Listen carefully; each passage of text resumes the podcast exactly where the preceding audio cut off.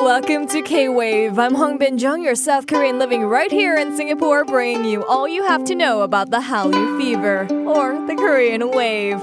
There's plenty of things to do in Seoul to fill a lifetime. But you know, there's a lot more to South Korea than its capital, Seoul.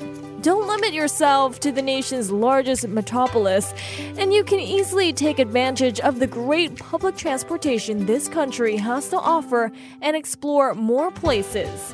Whether it's a trip to see the history alongside the countryside or to one of the many gorgeous mountains. So, if you're looking to travel to South Korea soon, but you've already been to Seoul and looking for other places to go, you've come to the right place. On K Wave today, it's K Travel, and I'll tell you some other cities you might want to check out to get the full experience of Korea and Korean culture. The first place I want to introduce you is actually my hometown. And if you've traveled to South Korea a lot, you may have already been there. It's Busan, located in the south. And to get there, you can just take the KTX or the Korea Train Express, a high speed train system that travels between Seoul and Busan, and it just takes about 2 hours and 40 minutes to get there. The train departs every 30 to 60 minutes from Seoul Station, so there's a lot of time in a day that you can choose from according to your flexibility. Busan is actually Korea's second largest city, and it's right by the water. In fact, this coastal city is home to seven beaches. Known for its white sand, party ready Haeundae Beach is the most popular and includes a whole neighborhood known for its buzzy restaurants and bars.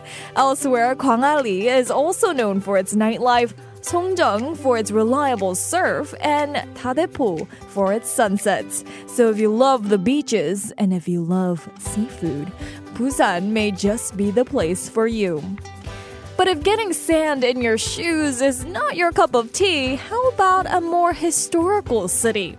Often called Korea's most Korean city, Gyeongju's position as an ancient capital for nearly 1,000 years has turned the entire city into a museum without walls. Gyeongju makes the perfect weekend trip from Seoul or Busan, and you can even visit as a day trip. From the colorful temples, relics of Buddhism dotting the hillside, and burial mounds scattered throughout the city, it's a must for anyone interested in history and Korean culture.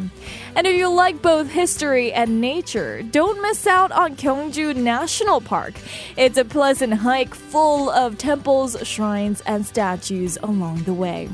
And in this living museum of Korean history, the royal tombs of the Shilla dynasty accentuate the landscape beneath orderly green mounds. Centuries old houses are both homes and hip cafes, and mountain mist polish the surface of ancient Buddhist pagodas. So if you're looking for a place to embrace nature, whether that means temple hunting hikes amongst gnarled pines, or observing the pink grass in autumn, or the floating cherry blossom in spring, Gyeongju should surely be on your itinerary. But if you want to relive some scenes of your favorite romantic K dramas, perhaps take a trip to Gapyeong. And Gapyeong is known for Nami Island. It's actually a small island that is in the shape of a half moon that is filled with gorgeous metasequoia lined walking paths, wild peacocks, and even popular movie and drama filming locations. So if you watch Winter Sonata, Hi Bye Mama, and When My Love Blooms, you might find this location very familiar. It's a picturesque place to take stunning photos, bike around, and stroll along beautiful garden pathways. There's also other locations at Gapyeong, including the Garden of Morning Calm, which is one of the most popular day trips from Seoul, especially in the winter, with the entire park decorated with gorgeous lights and hosts the annual lighting festival as well as Petite France, which is one of the most colorful villages you'll ever see. It's a little piece of France right in South Korea and it has a bit of a fairy tale theme. Some of the buildings are even set up as fairy tale characters' homes on the inside. And Petite France is another place that is home to a few different Korean drama filming sites, which makes it a very popular spot for K drama fans. There are, of course, so many other different locations in South Korea that you should visit, but here are just some of them. So if you're sick of sticking to the big cities, these places offer a different side of South Korea you may have missed by just staying in Seoul. Hope this helps with your itinerary planning if you're planning to go to South Korea soon. And this concludes the final episode of K Wave Season 1.